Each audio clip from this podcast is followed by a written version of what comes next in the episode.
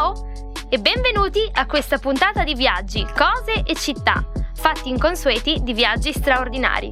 La rubrica del viaggio utile per conoscere le curiosità non dette di una città, tra stranezze culturali, attività da fare e cibi da provare. Oggi estrarremo lettera L, Lisbona. In collegamento con noi c'è Mary da Ischia, che ha vissuto a Lisbona per eh, sei mesi per l'Erasmus e quindi ci racconterà la, la sua avventura in quella eh, fantastica città portoghese. Ciao Mary e benvenuta! Ciao Rachele, grazie mille per avermi invitata. Quindi grazie per aver deciso di partecipare, insomma, raccontando un po' la tua esperienza eh, in Portogallo. Io purtroppo in Portogallo non ci sono mai stata, quindi non, non, so neanche dirti le mie prime impressioni, perciò sono tutta orecchi. Allora, luoghi da visitare, Lisbona. Cos'è? Cosa si fa? Ah, allora, Lisbona è una bellissima città, secondo me appunto una delle più belle in Europa. Ovviamente parere soggettivo, ma vale assolutamente la pena eh, visitarla e passarci un po' di tempo e in questo caso io consiglio mesi estivi, in particolare giugno e poi ecco eh, ti spiegherò il perché. Uh-huh. A parte i punti principali, ecco il castello, Torre di Belém, eh, monastero, eccetera, quelli sono i punti proprio più classici. Io consiglio un tour dei vari miradouros, che sono ecco, punti panoramici della città, ce ne sono parecchi. Uno dei miei preferiti si chiama Miradouro das Portas do Sol, come direbbero i portoghesi. E, ehm, cioè? In centro. Che vorrebbe accanto. dire? Scusami Raghi, ecco, ti, ti, ho perso un secondo. No, no, ho detto che, che, che significa questa frase in portoghese che ci hai appena detto? Praticamente nulla, porta del sole. Ah, Quindi okay. ecco, perché è un punto ecco, anche abbastanza soleggiato e si trova in centro, non lontano dalla cattedrale di Sant'Antonio, che è il patrono della città e ecco, i portoghesi sono molto molto affezionati al, al loro santo patrono, motivo per cui consiglio appunto la visita a giugno.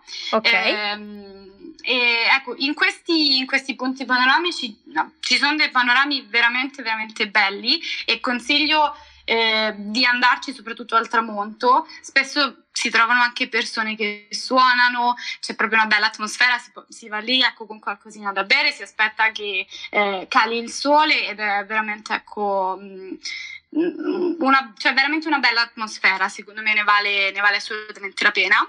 Uh-huh. E un altro posticino, secondo me, da visitare, molto tipico, molto particolare, è Feira da Ladra, che è una sorta di mercatino in realtà, un po' come una piccola porta portese dove si trova di tutto, cioè praticamente di tutto, abbigliamento artigianato, street food, oggetti vintage, tutto, proprio tutto e c'è questa, mm, diciamo, leggenda, se ti rubano qualcosa quasi sicuramente potrai trovarlo eh, la settimana successiva a Feria da Ladra. È successo a varie persone a ecco. quanto pare. Quindi e, ehm, basta solo aprire gli occhi e trovare la stessa cosa che ti hanno rubata e ripagarla esatto. il doppio. esatto, esatto. Diciamo questa è un po' una leggenda metropolitana, però ecco, tutti dicono sì sì, io conosco persone a cui è successo. però in generale il mercatino in sé è molto molto carino, bei colori bella atmosfera, con un luogo particolare. Se, ecco, si, mm, se si vogliono comprare dei souvenir magari un po' diversi dai soliti, anche lì si può trovare ecco, di tutto. Eh, qualcosa di carino. Mm-hmm, ho capito. E per quanto riguarda invece i fatti, eh, cioè cosa facciamo di divertente, no? Oltre ad andare a ripescare i nostri oggetti rubati al mercatino, cosa ci consigli di fare? Allora, innanzitutto io appunto mi ricollego famosa, eh, al famoso consiglio di venire a giugno, eh, direi di partecipare alla festa di Sant'Antonio che è tra il 12 e il 13 giugno. Eh, anche per i non religiosi, secondo me è una, una cosa bellissima e assolutamente da fare, perché ehm, ecco, non c'è solo l'aspetto religioso, ma c'è proprio anche la parata la sera del 12 di giugno eh, sfilano praticamente carri allegorici, ballerini, musicisti, fa quasi concorrenza al carnevale di Rio in realtà mm. e c'è una bellissima atmosfera per strada. Eh, diciamo fiumi di persone, ecco, non si sa adesso col Covid, però in epoca pre-Covid ehm, c'era veramente ecco, il mondo. una bellissima atmosfera. Sì, sì, sì. E poi si va avanti per tutta la notte, nelle varie piazze della città c'è la musica dal vivo, si balla, si mangia, si beve, si va avanti fino al mattino successivo. Ecco, non, una persona non direbbe mai che si stia festeggiando un, un'occasione religiosa perché veramente è tutta la città che partecipa e, e, la notte ecco di religioso c'è ben poco in realtà.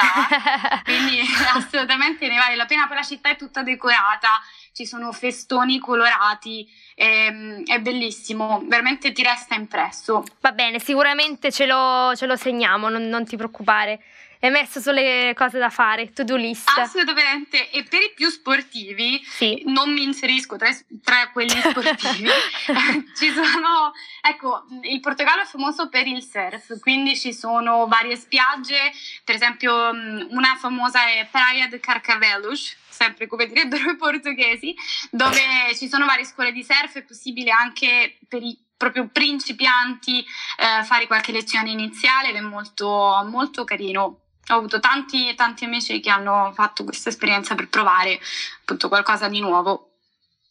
E quindi assolutamente da, da fare, certo. Da fare, da fare. Va bene, va bene, allora le, terrò, le terremo presente. Per quanto riguarda invece i fatti culturali strani, comunque no, portoghesi, spagnoli, greci, più o meno ci assomigliamo e siamo tutta una bella famiglia. Però, secondo, visto che tu ci hai vissuto là, cosa hai trovato culturalmente un po' scioccante? Guarda, come hai detto tu, siamo effettivamente abbastanza simili, ecco, mm, veniamo comunque tutti dal sud dell'Europa.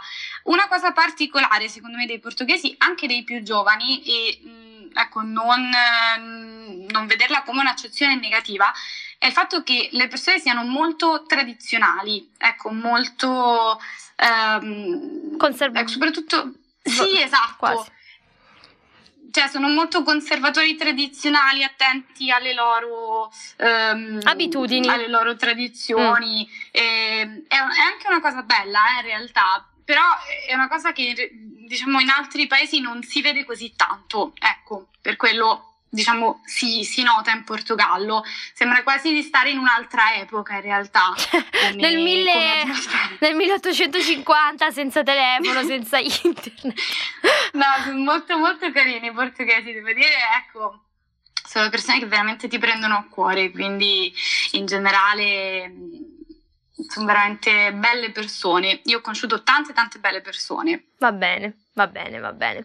E mh, mm, mi ricordo che comunque, eh, vabbè, comunque portoghese, brasiliano sono fondamentalmente la stessa, la stessa lingua. Una, una, curiosità che mi ricordo proprio del portoghese è che ehm, eh, si parlavano per dire i giorni della settimana, si diceva seconda feira, terza feira, no? Vero. Giusto? Una cosa del genere. La, la puoi spiegare anche a tutti gli altri?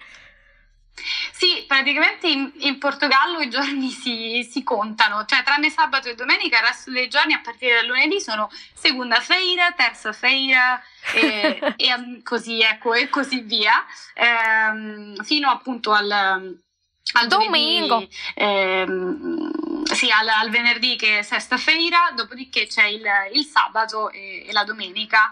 Eh, però sì, hanno questo modo di contare i giorni della settimana un po' particolare in realtà e, e, ecco ci sono poi anche un po' dei falsi amici quelli italiano anche che sono un po' particolari e, ad esempio? tipo, bisogna fare un po' Bisogna fare un po' attenzione, in realtà, eh, se per esempio al ristorante si vuole fare un complimento al, al cuoco per un piatto, eh, attenzione a non usare il termine esquisito, che assomiglia al nostro squisito, ma vuol dire strano in realtà, quindi ecco, se noi diciamo questo a, a qualcuno, gli stiamo in realtà dicendo che il piatto ci è sembrato un po' strano, non proprio delizioso. Infatti, sì, loro utilizzerebbero delizioso uh-huh. come, come, termine ecco, per, per indicare gradimento per una pietanza. Quindi questa è un'altra particolarità, diciamo. Un'altra curiosità che ci dobbiamo assolutamente eh, ricordare.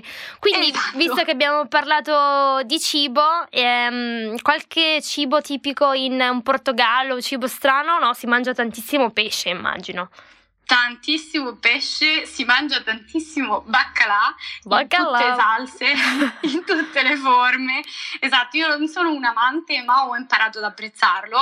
Eh, soprattutto ecco, sotto forma di crocchette che mh, mm, è anche vero che fritto è buono un po' tutto, eh, però ecco il baccalà portoghese va quantomeno provato, eh, lo consiglio anche ai non amanti, tra cui appunto me stessa, e mangiano tantissimo le sardine, che mh, mm, in realtà ecco, anche lì. quella è una cosa che ho imparato a, a, rivalutare.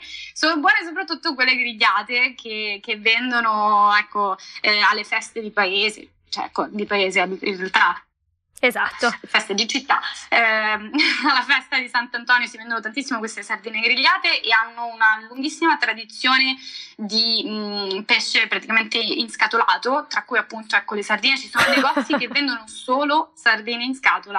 Cioè, c'è una sardineria. che cioè, è enorme, vende solo sardine in scatola. Mm, quindi, la ecco, classica scorpacciata quella... della domenica, esatto. sardine in scatola. Esatto. Va bene, ok, grazie mille, quindi lo segneremo come cosa da, da provare dal Portogallo. Quindi per concludere, che cosa ti ha portato questa esperienza in, in Portogallo? Che ti ha, che ti ha lasciato?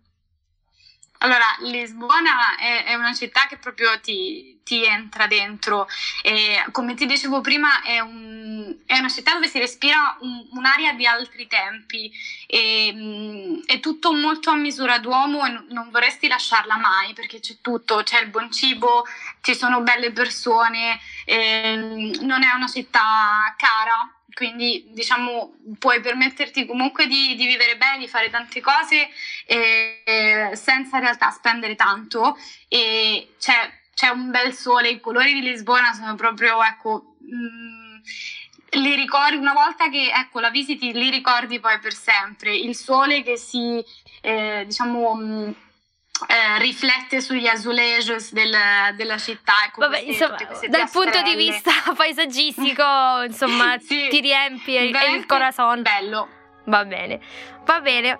Ok, grazie mille Mary per aver condiviso con noi la tua esperienza, è stata veramente molto molto interessante, quindi immagino che tutti dopo averti ascoltato non vedranno l'ora di farsi un salto a Lisbona, quindi grazie mille ancora. Grazie a te Rachele per avermi ospitata e consiglio assolutamente una visita a Lisbona. E grazie anche a te per essere stato qui con me. Se vuoi vedere la puntata di oggi, la puoi trovare sul mio canale YouTube Viaggi, cose e città.